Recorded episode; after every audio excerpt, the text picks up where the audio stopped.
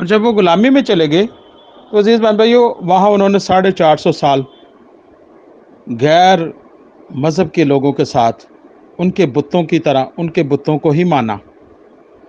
लेकिन जब खुदा ने उनका रोना, वो हर रोज़ अगर से वो उनके बुतों की पूजा भी करते रहे, लेकिन वो साथ साथ हर रोज़ अपने खुदा को याद करते कि आ खुदा, हम पर रहम कर, हमें इस मुसीबत से निकाल।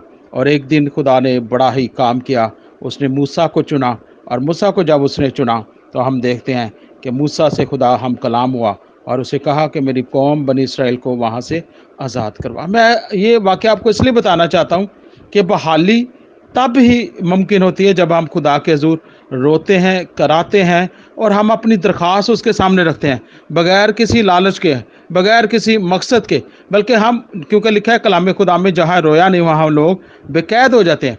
आज हमें रोया की ज़रूरत है। और जब हम बहाल होना चाहते हैं तो आज से घुटनों के बल हो जाए ज़मीन पर झुक जाए, खुदा को अपना शख्सी नजात देना मान ले, खुदा को अपना बाप मान ले, यीशु को अपना भाई मान ले पाखरू की मर्ज़ी के मुताबिक चले, गुनाह को तरक कर दे, हर तरह के बुरे काम को तरक कर दे, क्योंकि कलाम खुदा में लिखा है कि वही काम करें जो उसकी नज़र में भला है। और खुदा फिर हमें क्या करेगा? बहाल करेगा।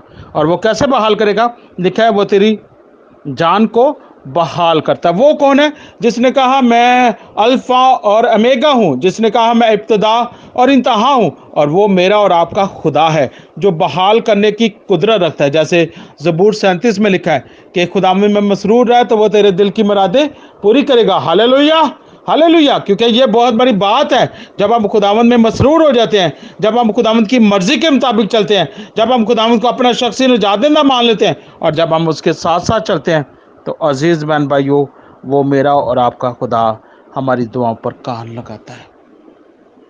वो हमें बहाल करता है।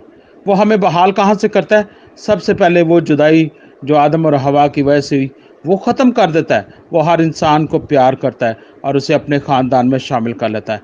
फिर दूसरा बड़ा काम आ, अब हम यसु मसीह के बदन और खून को लेते हैं पाक शाकर लेते हैं तो हम यसु मसीह के बदन को खाते हैं। और जब हम उसके बदन को खाते हैं तो अज़ीज़ बहन भाइयों हमारे में ज़िंदगी आती है। क्योंकि कलाम खुदा में लिखा है कि जो मेरा गोश्त खाता और मेरा खून पीता उसमें ज़िंदगी है।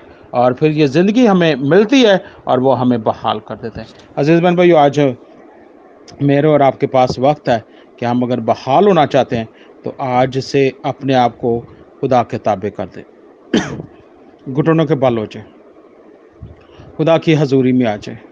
खुदा की हजूरी में आ जाए और वो आपको बरकत देगा। आए हम खुदा का शुक्रिया अदा करें। इस कलाम के सलाह से खुदा आप सबको बरकत दे। आमीन।